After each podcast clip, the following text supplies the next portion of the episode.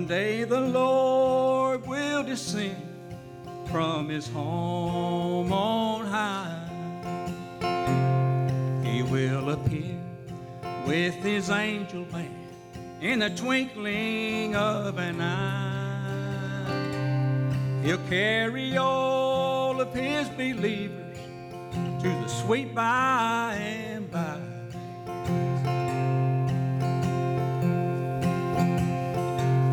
Can you imagine, imagine to be left behind? Can you imagine the pain our Savior bore on that day? From the old rugged cross to the tomb where he lay, how he died for you and me so we could be saved. Can you imagine, imagine the price that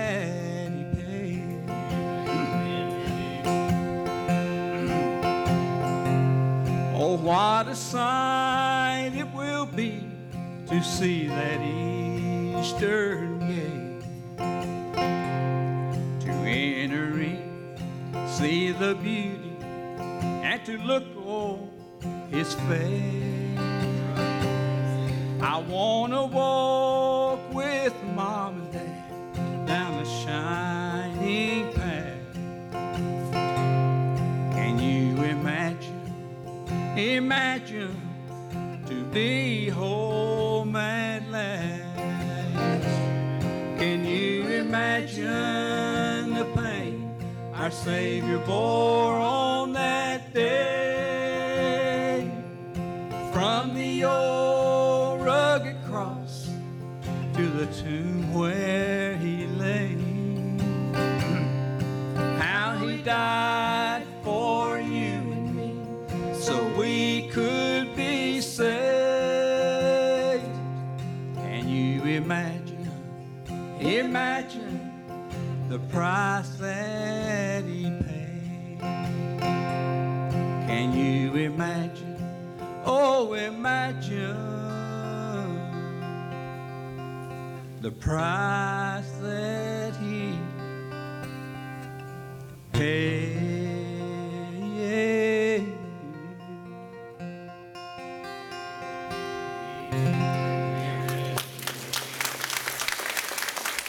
Judgment of God is upon them because of this, their disobedience.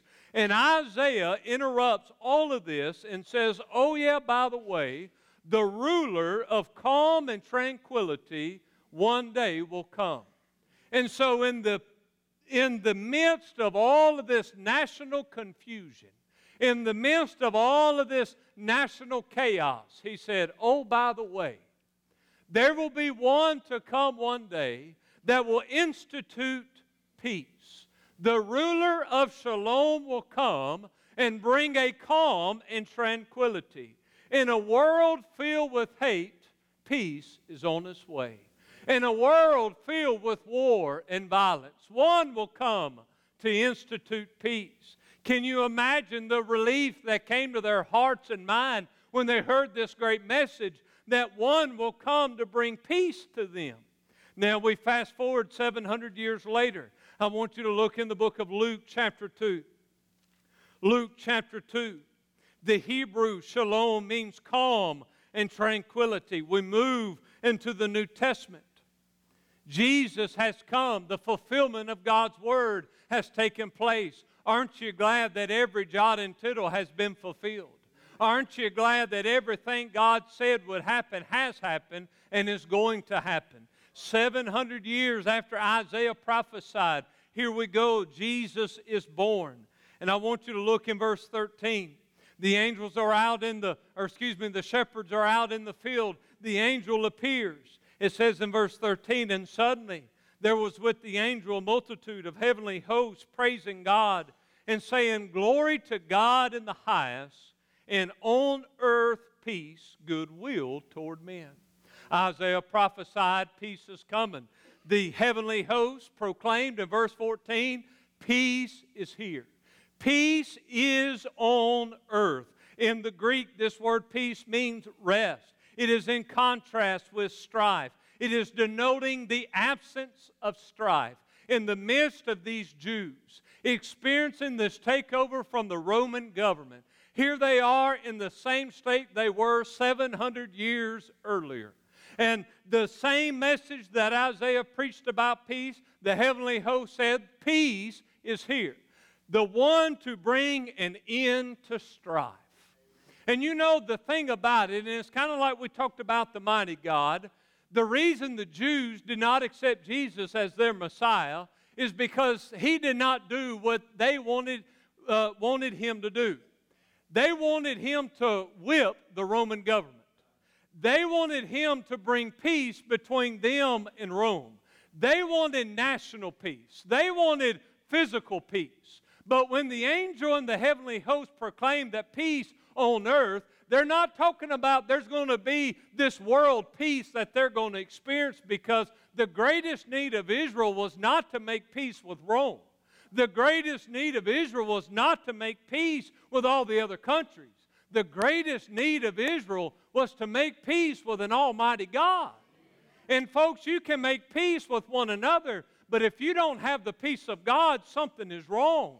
And there will always be something missing. But in reality today, there will never be world peace. There will never be calm in your life. We live in a world of chaos and confusion. I just uh, heard something last night. Coach Ed Ogeron was interviewed after the game.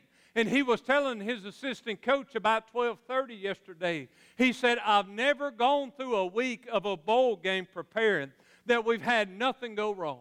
Not one person was late. Not one person has done this or this and this. And they were bragging about how good it was. And at that moment, he got a text that his offensive coordinator's daughter-in-law was just killed in a plane crash. Folks, no matter how much peace that you think there is, it will come to an end, because the curse of sin upon this world. And these Jews long for a physical peace. But folks, Jesus didn't come to bring physical peace his first time. He's coming to bring it the second time. But the first time he came to bring peace between mankind and God. These countries will never get along. There will never be world peace. But let the missiles take off. Let the, the, the, the waves roll. Folks, if you have the peace of God in your heart, if you have the peace of God inside, you got it all. Amen. You've got it all. I want you to notice, number one, that Jesus came to bring peace to our hearts. I want you to look in Romans chapter five. Romans chapter five. That's why the, the, uh, the Jews were so disappointed, because they wanted this national peace. They wanted this physical peace. But folks, what if God could bring a peace within our hearts? What if the, the world is raging, but our hearts are calm? What if everything around us is wrong, but inside it's right? Isn't that what we should long for today? Folks, you'll never fix the world, but your heart can be fixed today. You'll never bring peace to this chaos, but you can bring peace to your heart. Notice what it said in verse one. Therefore, being justified by faith, we have peace with God through our Lord Jesus Christ. Folks, the Jews did not need to make peace with Rome. They needed to make peace with God. May I tell you this morning that we must make peace with God. Jesus came to this world to bring peace between us and God. He did not come to bring peace between countries. He did not come to bring peace between families. But he came to bring peace between mankind and a holy and righteous God. Sin has alienated us. Sin has distanced us. But Jesus came so that we can make peace with God. Sinner, understand today, everyone in this room comes short of the glory of God. The Bible says, for all have sinned and come short of the glory of God. And when we realize we're sinners, there's a guilt, there's a punishment, there's a conviction that comes upon us. May I tell you, it will never be right until you make peace with God. There will never be a calm. There will never be a joy in your life until you make peace with God. People say, I need to make peace with this one. I need to make peace with this one. Folks, you better make peace with God before it's eternally too late. There's a problem between us and God. You know what Jesus came to do? He came to resolve that problem. He came to bring peace. He came to reconcile. He came to bring us back into fellowship. And yes, I need to be right with everybody in this room. But if I can't be right with God, I'll never be right with y'all. If you can't get along with God, who can you get along with? Folks, we need to make peace with God. There's a problem, and we're sinners. And we come short of the glory of God. And it'll never be right till you make peace.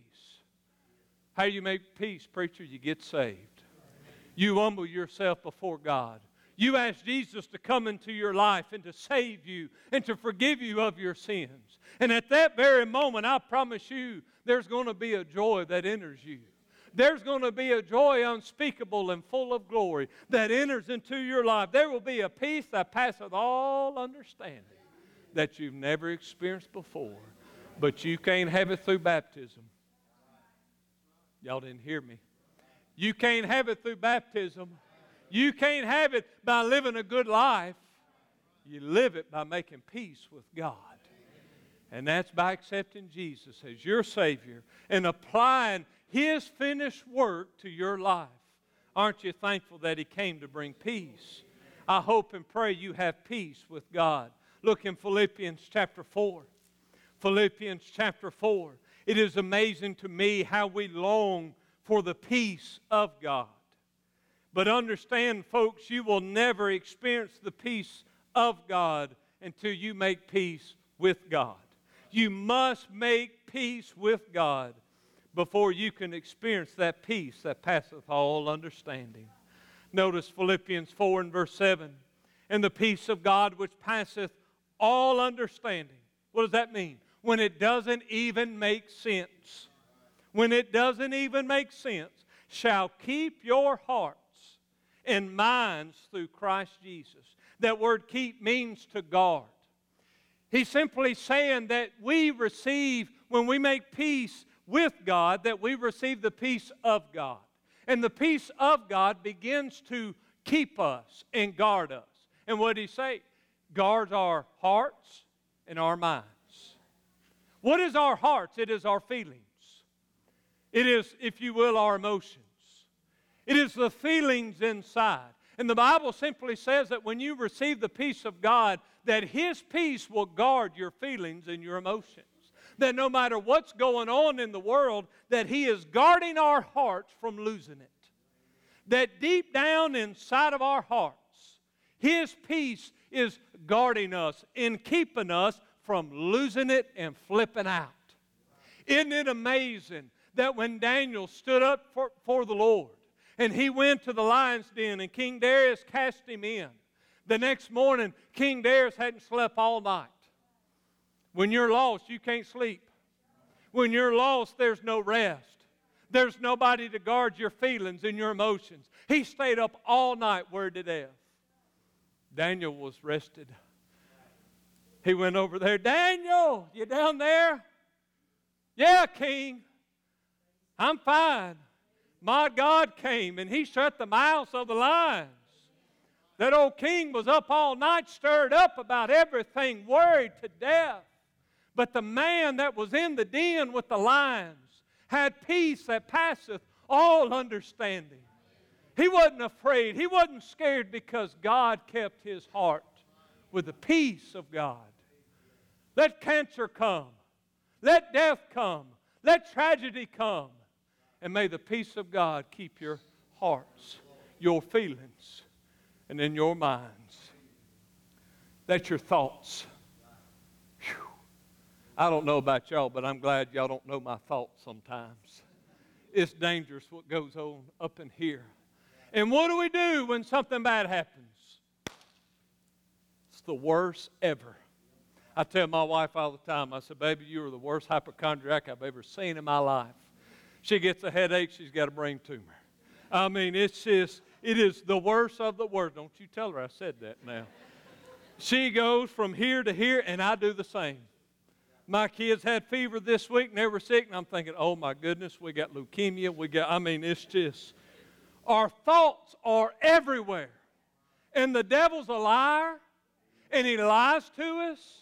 And he tries to make it so much worse than it really is. And our thoughts just go everywhere. Folks, we need the peace of God to control our minds. We, we don't need to lose it. We don't have to lose it because we know who's in control.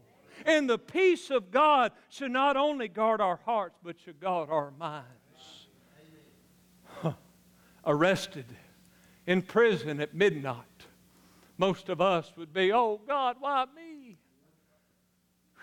Paul and Silas just a singing, just a praising the Lord.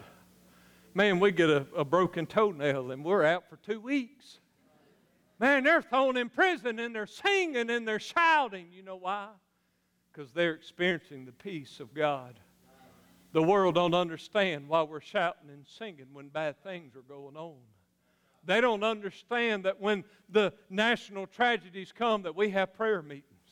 They don't understand why we're by the bed of people, of, of God's people dying, that we're over there singing and rejoicing.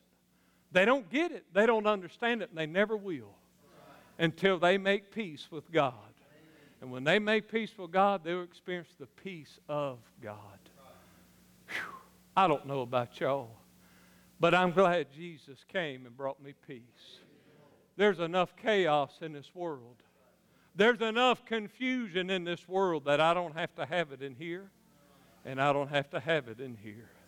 That there can be a rest and a calm and a tranquility. Whew. Aren't you thankful? Amen. The worst of the worst news, and there's still hope. The worst of the worst tragedies, you're still smiling. People call us crazy. I call it being saved. Amen. Knowing Jesus. Man, what a peace. What a peace. I hope and pray that you know that peace. I want you to look in Isaiah sixty-five. Isaiah sixty-five. Are you still with me? Amen. Isaiah sixty-five. Not only did Jesus come to bring peace to our hearts, but one day he will come to bring peace to the earth. I want to say this, and I want everybody to listen. This earth will never be fixed. And I want to say this too. Quit blaming God for all the bad stuff. Isn't it amazing how he gets the blame for all the bad stuff, and we rob him of the glory of all the good stuff? Quit blaming him for the bad stuff, because this earth is cursed with sin. Cancer will probably never go away. Death will never go away. Sin will continue on. Heartache will continue on. Friends, the only fix to this earth is to burn it up. Isn't that bad? That's how curse-stricken this earth is. There is no more physical hope for this earth. Nations will never get along again, probably. It will always be something or somebody. That's why one day Jesus is going to step in on that white horse, and we're going to be with him, praise the Lord, for the battle of Armageddon. And after the battle of Armageddon, he's going to destroy the earth with fire. You know what he's going to do? He's going to start over. Y'all could smile just a little bit. That ought to bring just a little bit of hope. My Lord, Jesus is going to start over. And that means that all this that we're experiencing now is going to be gone. It's going to be passed away. And there's going to be a brand new earth. I want you to look in verse seventeen. For behold, I create new heavens and a new earth, and the former shall not be remembered, nor come into mind. I'm going to read that again. I hope more amen this time. For behold, I create new heavens and a new earth, and the former shall not be remembered, nor come into mind. Amen. You know why we can't get excited about that? because we're so in love with this former world. We're so in love with the things of this world, we can't get our minds off of what we're doing in a few hours. We don't want this to end. Child of God, you want it to end because you know on the other side it's going to be better. You know that all the former things are going to be passed away. And you know what I like? You're not going to remember it. You're not going to remember those deaths. You're not going to remember those tears. You're not going to remember the heartache. Whew. I don't know about y'all. C N N won't be there, and I'm glad about it. Amen? We don't have to bring up the past anymore. It's all wiped away. I don't know about y'all, but I want a new start. We need a new start. We messed this thing up enough. I'm glad He's going to give us a brand new beginning. And all those things are going to be forgotten. Whew, man, I'm glad I'm Missionary Baptist. I'd run a lap right now. Boy, ain't that good? We ain't even going to remember all this stuff. Verse eighteen, but be ye glad and rejoice forever in that which I create. For behold, I create Jerusalem a rejoicing, and her people of joy. God is never going to have to say, would y'all smile? Would y'all get excited? He he's not going to have to say it because we're going to have it automatically. Living in the joy of Jesus Christ. Happiness and excitement and joy. There won't be anything there to wipe that away anymore. Whew. Oh, I long for that. And I will rejoice in Jerusalem and joy in my people. And the voice of weeping shall be no more heard in her, nor the voice of crying. Miss Jan, no more tears. Whew. Boy, we've said a lot, hadn't we? And we're going to said a lot more until that glorious day. Verse twenty. There shall be no more thence an infant of days, nor an old man that hath not filled his days. For the child shall die a hundred years old, but the sinner being a hundred years old shall be accursed. And they shall build houses and inhabit them. They shall plant vineyards and eat the fruit of them. We're going to work, but it's going to be a good work, a pleasant work. They shall not build, and another inhabit. They shall not plant, and another eat. For as the days of a tree are the days of my people, and mine elect shall long enjoy the work of their hands. You know what that means? No more fire ants. No more weeds. Praise the Lord. Man, they shall not labor in vain, nor bring forth for trouble. For they are the seed of the blessed of the Lord, and their offspring with them. And it shall come to pass, my Lord, it shall come to pass that before they call, I will answer. And while they are speaking, I will hear. Some of us are still waiting on an answer. You're not going to be waiting there. There's not going to be anything to interrupt our communication between us and God anymore. And the wolf and the lamb shall feed together. And the lion shall eat straw like the bullock. And dust shall be the serpent's meat. They shall not hurt nor destroy in all of my holy mountain. No more murder. No more strife, no more pain, no more jail, no more crime. Peace and harmony. You don't have to worry about your kids when they go off to school anymore. You don't have to worry about your kids getting cancer. Whew, so much peace. Folks, I long for that day. But we're not there yet. He hadn't brought me physical peace, but He's brought me spiritual peace.